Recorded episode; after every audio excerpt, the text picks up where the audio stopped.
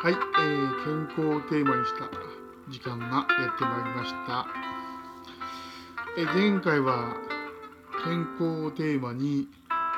健康を維持するための栄養という点で考えてみました。今日はですね、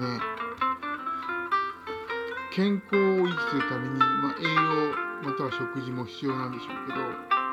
今日は運動という点で考えてみたいと思います。皆さん運動はお好きでしょうか？まあまあ嫌いな人もいれば好きな人もいるかなと思います。私はお恥ずかしい話なんですけど大嫌いなタイプなんですね。もう運動っていうものを聞いただけでもう嫌になるし本当数十分ちょっと体くる動かしたぐらいでもう息が上がってしまうほど体力に自信はないし体力をつけたいなっていうこともないんですよ。よく健康を維持するためには運動も大切だという方もいらっしゃると思うんですけど本当に運動って必要ですかね？あのよくあるんですけどあの例えば糖尿病とかねその他運動しないとまずい人たちっていうのはやっぱり運動しなきゃいけないと思うんですよ。ただ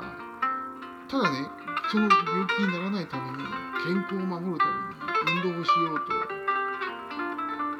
いうことだけで実践できますかね。例えばそうですねあの最近だとうつ病とかそういう精神疾患なんかがある場合に気分転換も含めてウォーキングをするとかマラソンをするとかそうすると良い方向に回復が向かうなんていう話もネット上ではあれこれ出てると思うんですけど果たしてそれって効果がありますかね？一部の人たちだけで実際には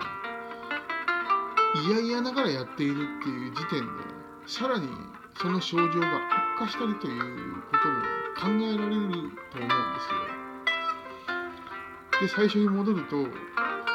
当に運動って必要なんですかっていう価格ですね。そうなると無理やり運動をしてカロリーを消費してそれで美味しいご飯を食べましょう。これって矛盾してないですかね？嫌なものを無理やりやらせてそれで食事をしようってそれで美味しいと実感できるでしょうか？私はそうは思えないんですね。もう体を動かすことよりもパソコンの前でひたすらキーボードを叩いてた方がいいとかその場合には無理な栄養を取らなければいいわけだし極端な話